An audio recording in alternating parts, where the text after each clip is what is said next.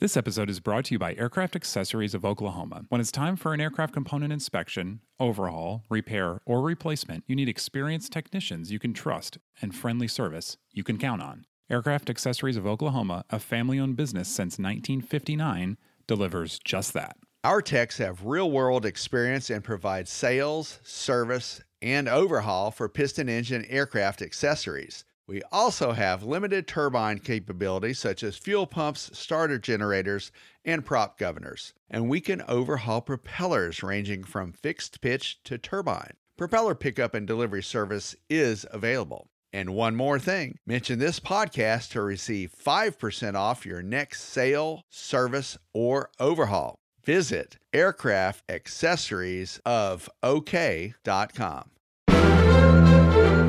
AOPA presents Never Again True Pilot Stories from the World of General Aviation. In this episode, a Grumman pilot neglects a checklist item and nearly pays a heavy price. Grab that pre flight checklist and ride along in Get Me Home Clarence by Bob Lamberton. Friday night TV reruns were suddenly disrupted by my phone. Porterville AM Wheels Up. Nothing more was said. The message was understood. It meant my Dawn Patrol flight destination would be Porterville, California. Wheels Up meant be there at sunup.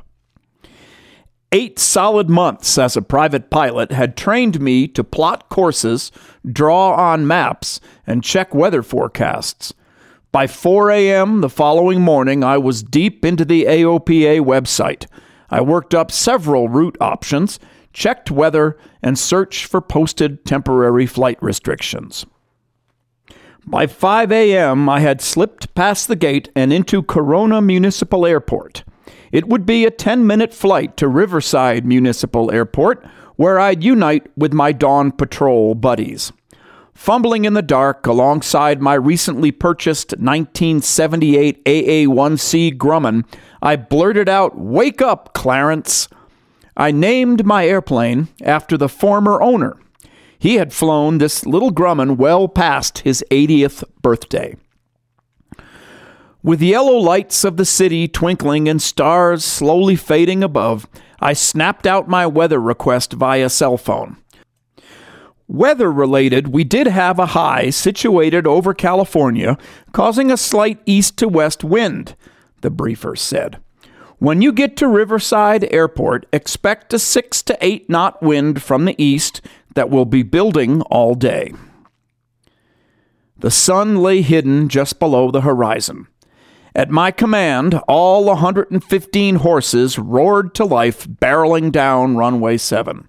Houses and buildings slid beneath as we rose to enjoy the first rays of sun over California.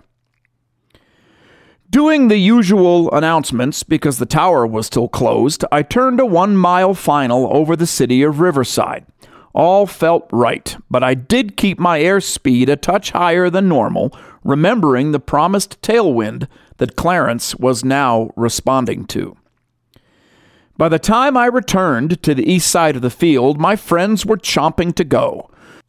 Once we had agreed on a route, I quickly fired up the airplane and chased the lead airplane to runway 25 for departure. The windsock indicated about a 7 to 9 knot tailwind from 080, but the runway was extremely long and a bit downhill. The outside temperature was cool, and I believed departure was no problem. The Cessna 140 ahead of me departed first. As the airplane lifted skyward, I took a running start onto runway 25 to gain some extra speed for liftoff. About midway down, things seemed responsive, and yet something felt strange. Ah, tailwind. Let's stay on the ground here a bit longer and gain some more speed. I delicately lifted the nose again. The airplane pulled left. I waited a few moments and pulled the yoke back a bit harder. I seemed to almost drag Clarence into the air. However, my yoke pressure for some reason felt excessively heavy. Was something wrong? As the runway evaporated behind us, I noticed buildings ahead were not dropping beneath my forward view. What is going on here? I sputtered aloud. The instinct to pull back on the yoke was overpowering. My eyes darted across the panel. Airspeed was horrifically low and dropping. RPM had stopped at 2100. I was beginning to sink. Oh my gosh, I'm going in. I'm going in, I screamed. Fly, little buddy, fly. So many things rushed into my mind. How would this day end up? How will it feel to slam into something? What will they say about my crash? Honestly, I couldn't believe it was happening to me. Riverside traffic Grumman 22 uniform low power is all I could transmit. As it happens, my former instructor was in his airplane and had been number three in our expedition that day. He was not only hearing, he was watching the whole thing from the ground. Trees and buildings were just ahead. Suddenly, a hangar story flashed through my mind.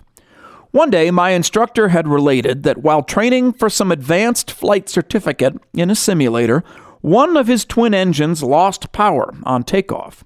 My instructor said that he just kept flying the airplane straight and level. He made no attempt to turn back.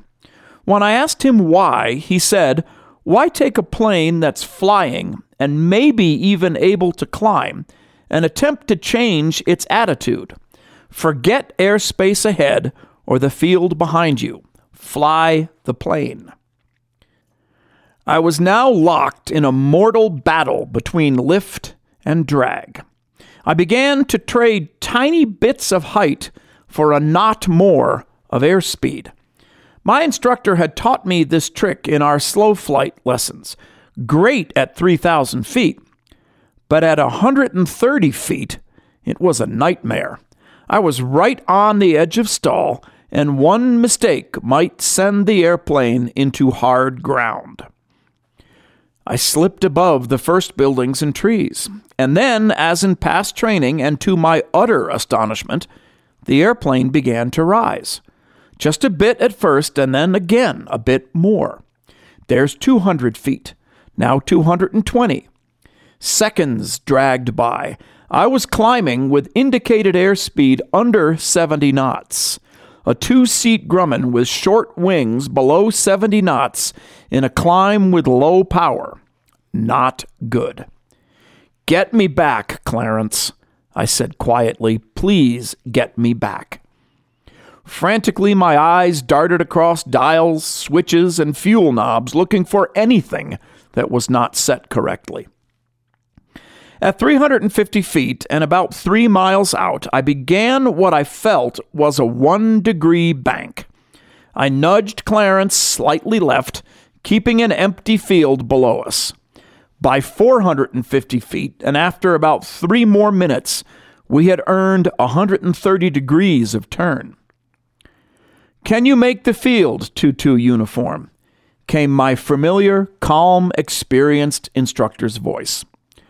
I think I can, but won't leave this open area until I can get more altitude, I mumbled back. Stay with it, 2 2 uniform. Just make the plane fly. Then, for a moment, as I looked at the runway a mile ahead, tunnel vision began to clear. With 500 feet below me and airspeed now nearing 80 knots, I took my first few breaths of safety. We touched down past the numbers. Thank you, Clarence. As I began a slow taxi back to my starting point, I mentally reviewed emergency procedures. Fly the airplane, check. Start on the left, check. Work to the right, check. Fuel pump, gas lever setting, and then, whoops. I looked down through the yoke and saw something glinting in the morning sun. Bingo! My keys. In my rush to be number two off of the field that morning, I'd sacrificed my checklist and forgot to make sure my key position was on both. A slight click to the right with two fingers was all it took. The engine roared back to life again. Fellow aviators, someday slow flight may be all you and your airplane have going for one another. If done correctly, you can earn the critical time needed to do the next right thing. So, if and when things get sweaty up there, just make that airplane fly. It will do the rest. The Never Again podcast is brought to you monthly by AOPA, the Aircraft Owners and Pilots Association. You can find more Never Again stories online at AOPA.org by typing Never Again into the search box. While you're there, check out the AOPA mobile app, as well as the many free training and safety courses from the Air Safety Institute. Find all of this and more at AOPA.org. The Never Again podcast is produced by Royce Earl. Thanks for listening. Fly safely.